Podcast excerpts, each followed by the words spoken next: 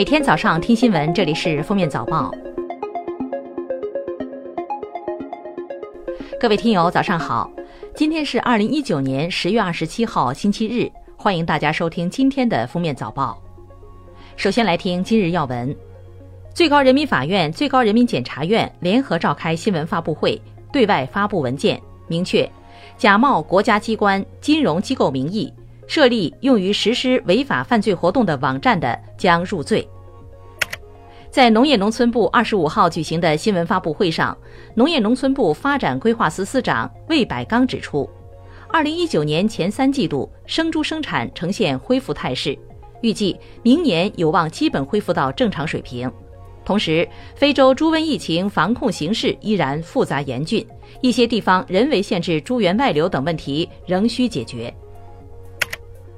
二十五号，最高人民法院举行新闻发布会，明确搜索引擎、即时通信、网络支付、网络预约、网络购物、网络游戏、网络直播等所造成的违法信息大量传播、用户信息泄露的，可被纳入拒不履行信息网络安全管理义务罪的入罪标准，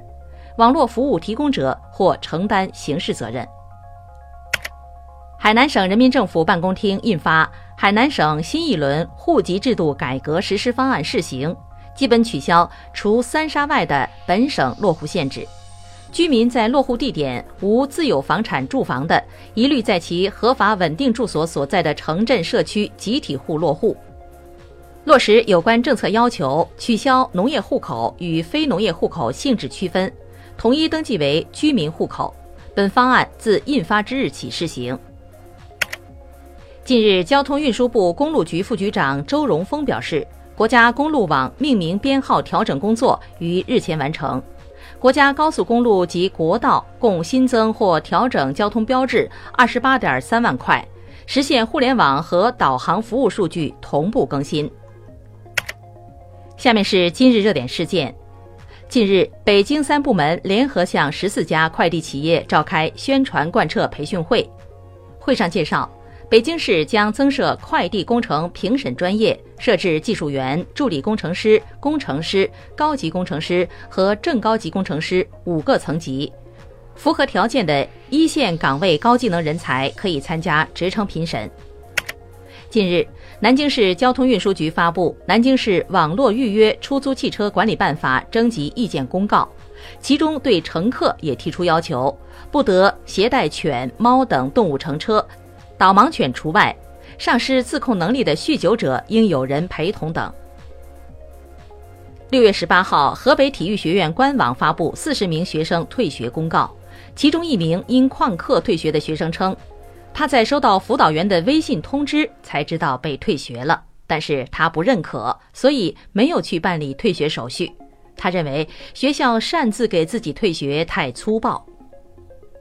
十月二十号，河北保定一名女子因为坐过站，要求公交车司机站外停车，司机便将车停在了超车道上。女子一下车就被后方驶来的渣土车撞上，瞬间被卷入车底。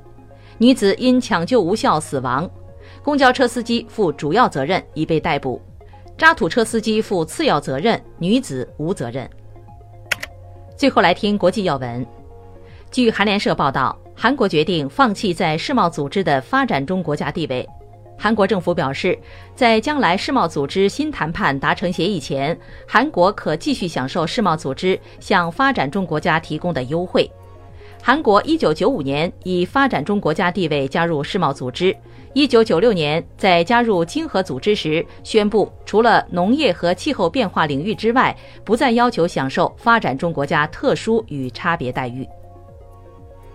目前，美国百健公司已宣布，世界首款可治疗阿尔兹海默症状的药物已通过临床测试，正待 FDA 批准，有望量产。